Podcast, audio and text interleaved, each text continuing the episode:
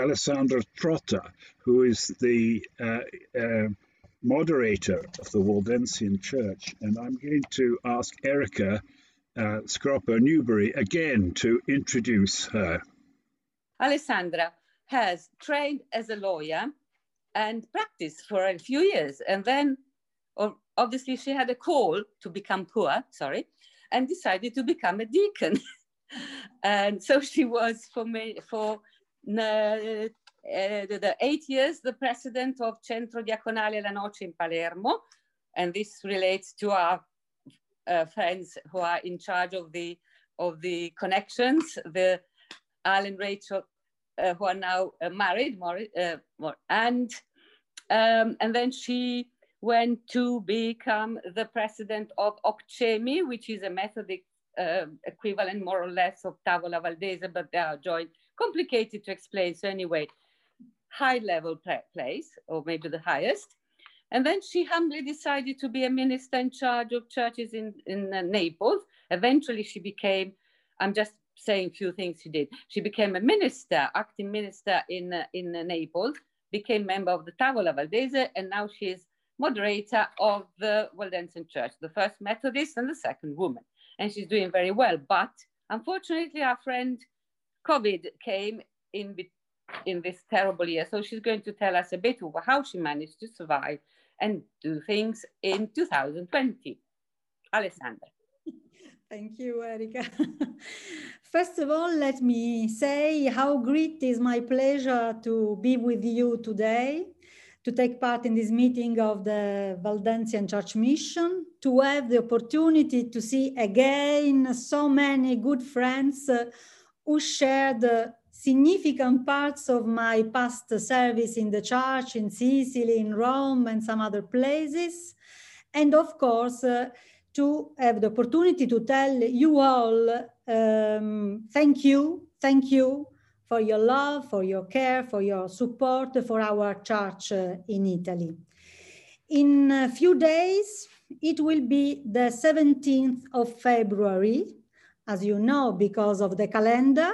But as you probably know, this is also a date uh, of a significant celebration for Waldensian and Methodist uh, churches in Italy, but in general for Protestant churches uh, in Italy it's the celebration of recognition of civil rights uh, for Waldensian and Jewish in 1848, but is especially for us a time of uh, renovation every year of our strong commitment for freedom, uh, for human rights uh, in our country and uh, uh, everywhere. Nobody can say, unfortunately, in this moment, how it will be possible to celebrate. And uh, I look at Pastor Pasquet, that probably is involved in this moment with his church in decision about uh, if it will possible to light the fire. Okay, this is impossible to say in this moment. I can imagine no. But it's also impossible to forget uh, what happened exactly one years ago uh, when uh, churches in the Waldensian Valley couldn't light uh, the traditional fires for another reason because uh, of dryness, but it was possible to have uh, gatherings, uh, to have a traditional procession, to celebrate.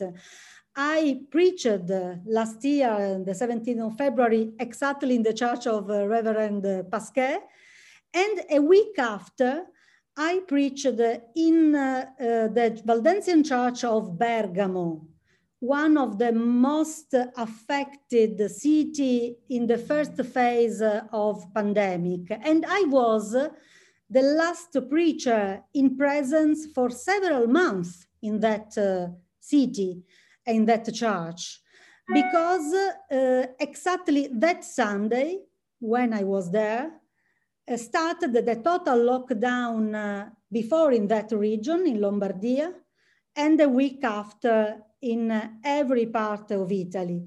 And this memory is necessary because you asked me to talk about uh, my first period of moderator of Tavola Valdese, the Waldensian General Board, and uh, for me, it's impossible. I think that you can understand because it's a, a common uh, experience to do this regardless the incredible dramatic situation started uh, exactly one years ago.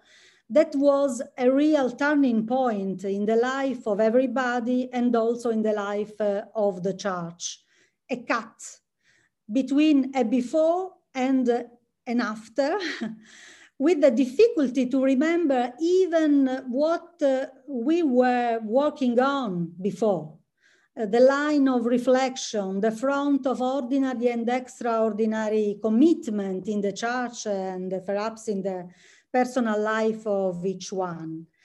Some people ask me sometimes if you had known about what was going to happen, would have you accepted to be nominated for the role of moderator? I generally answer that, of course, nobody could imagine and recommend the first year in this way. But what finally uh, convinced me to accept the nomination in the August 2019 uh, what was the trust in the system of the church. I thought that the church that calls you and elects you takes its responsibilities in recognition and discernment of gifts that are necessary, but also in supporting through a real dimension of collegiality that I now can say, can say was strongly, strongly manifested also in the worst period of the emergency. And moreover, I was expert enough about the life of our little beloved church to imagine a very complex uh, role that calls to face uh, many difficulties in a church always poised among tension, among precariousness, where finally emergency are for us the normal condition of the church. Growing up in a similar church strengthened the capacity of resistance that uh, help to survive but uh, of course, the problem is that survive is not enough. Uh, I think that this crisis uh, calls uh, everybody and the church more and more not to be settled for uh, surviving. Uh, this crisis push to look for a renewed and mm, far-sighted vision uh, that of course uh, are questioning uh, in several ways um, all the level, the dimension of the life and the mission of our little church.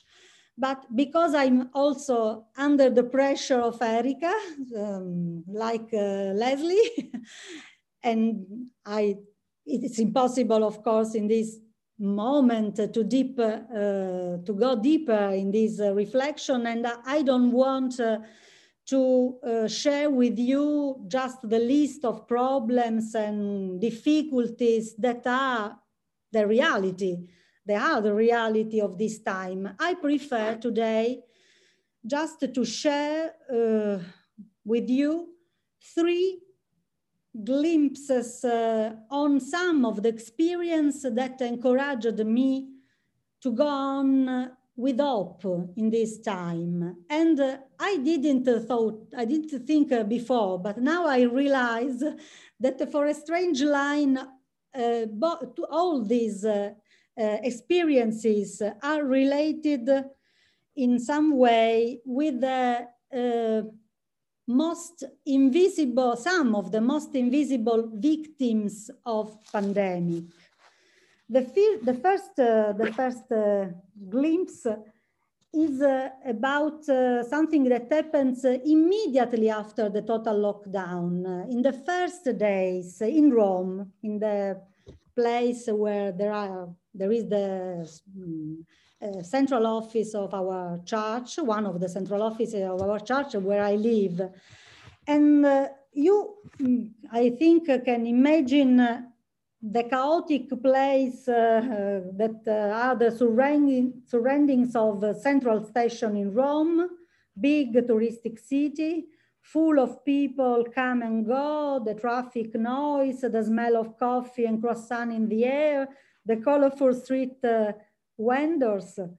And suddenly one day, the shocked and shocking silence, uh, the deserted roads, everything closed, the total lockdown was really a shocked experience. And in this spectral scene, only the movement of the only people who don't have any house where to close in, the homeless, that were also the only person who didn't know what was happening in Italy.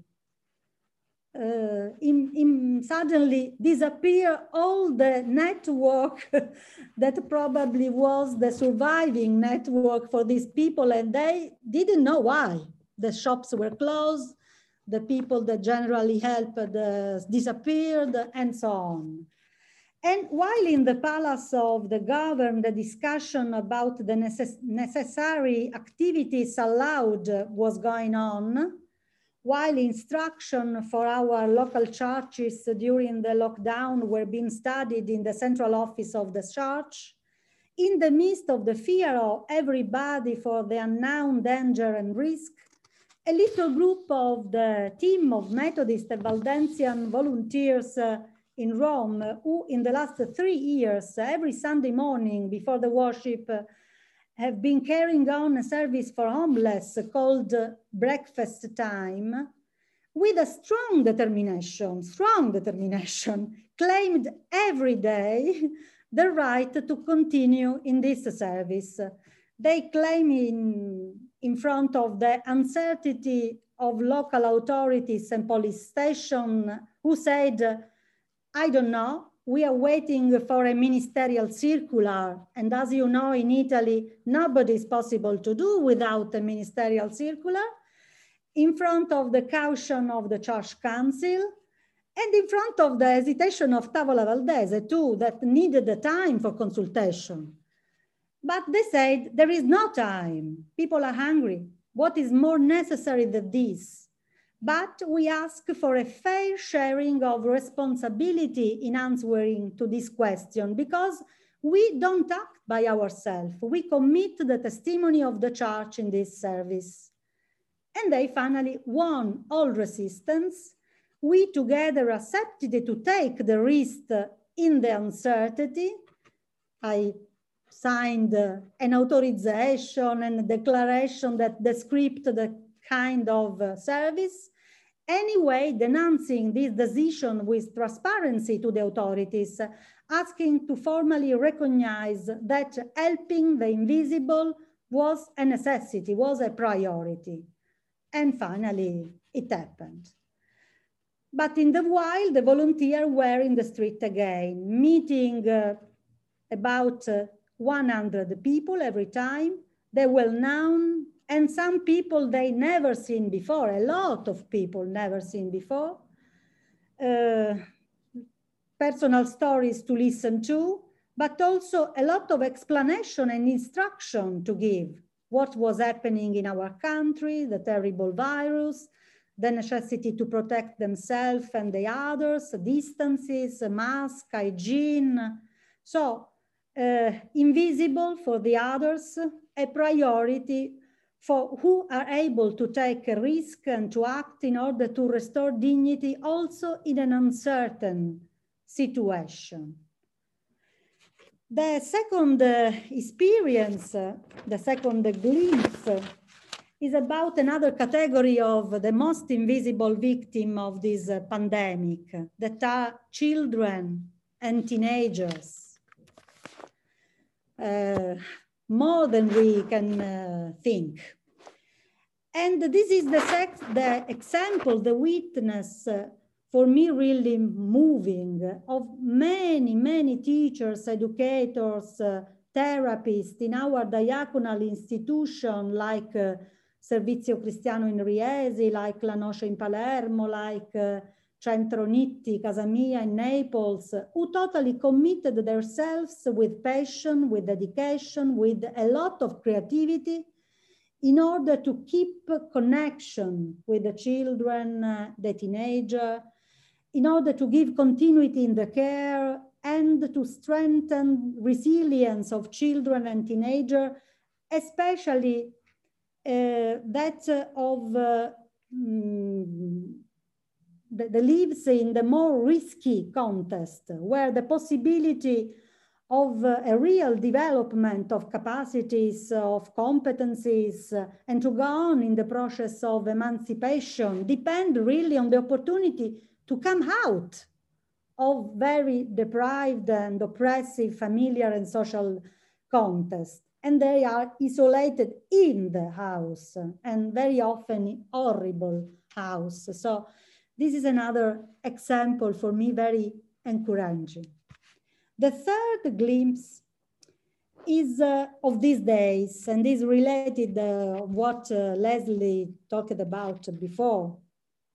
As Tavola Valdese, we are receiving every day a lot uh, from many, many, many members of our churches the question about what we are doing, what we think to do for helping in the dramatic uh, situation of the refugees in Bosnia, where uh, uh, that mm, a great number of refugees that lived in a camp that were destroyed by a fire about uh, one month ago and now are abandoned in the cold and the frost without food, without anything, and in the total indifference of local and European authorities. okay, I can say that Tavola Valdese with the Federation of Protestant Churches in Italy is, is thinking, is committed in organize an intervention in this uh, uh, scenario and uh, we are quite uh, ready to start, but we are also pushing uh, our government to authorize, if possible, a little humanitarian corridor uh, for the most vulnerable or fragile of this uh, group.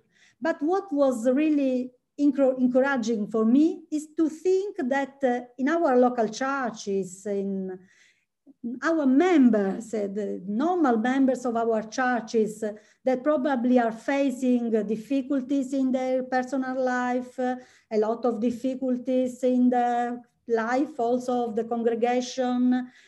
Um, look for something out of the bub bubble in which we have the risk to be closed.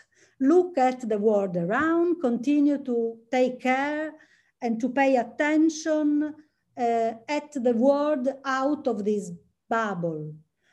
Uh, for me, is another encouraging uh, witness. And uh, I really, and I, hands, I really feel uh, great gratitude for this example and other similar that are happening around uh, the mission and the life of our church. I, every day pray the God, God really to continue to guide uh, not only our, our church, I hope uh, every Christian church all over the world in this moment of closed houses, very often closed churches like a place of worship, of course, not as uh, the real reality of being a church, to continue to keep uh, open eyes and open hearts and to be out of the bubble because there is out of the, our bubble an invisible world. It was always invisible, if you think. But in this moment, uh, it affords to be more and more invisible than in the past. And I think that is a, a great temptation that I hope uh, our God uh, help us to resist. Thank you. Thank you very much, Alessandra. We, we have, um, and for very um, inspiring and stimulating um, thoughts about the opportunities and the challenges that uh, are presented by the pandemic and how, you know, other people's concerns and uh, uh, activation can insp uh, inspire us to our own efforts. Um, is there any that we have a minute or two. So if anybody wants to, to make a comment or a question to Alessandra, Jennifer. Thank you, Alexandra. Can you tell me if you've come across the work of the community of Sant'Egidio in helping with um, refugees and the Lampedusa issues? Okay. Yes, we share with community of Sant'Egidio the project of humanitarian corridor from Libya, uh, from Lebanon, and uh, now we are trying together to start a new humanitarian corridor from Libya.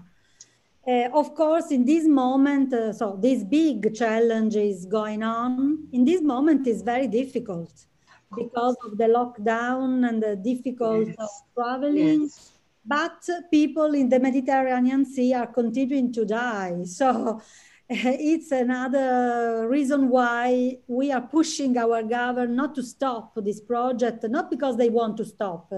The government, the Italian government finally decided to support this project. Finally, they think that is a good project and I hope that I am presenting this example uh, uh, in front of the European uh, Parliament, the European Union as a, a model that can be expanded all around Europe.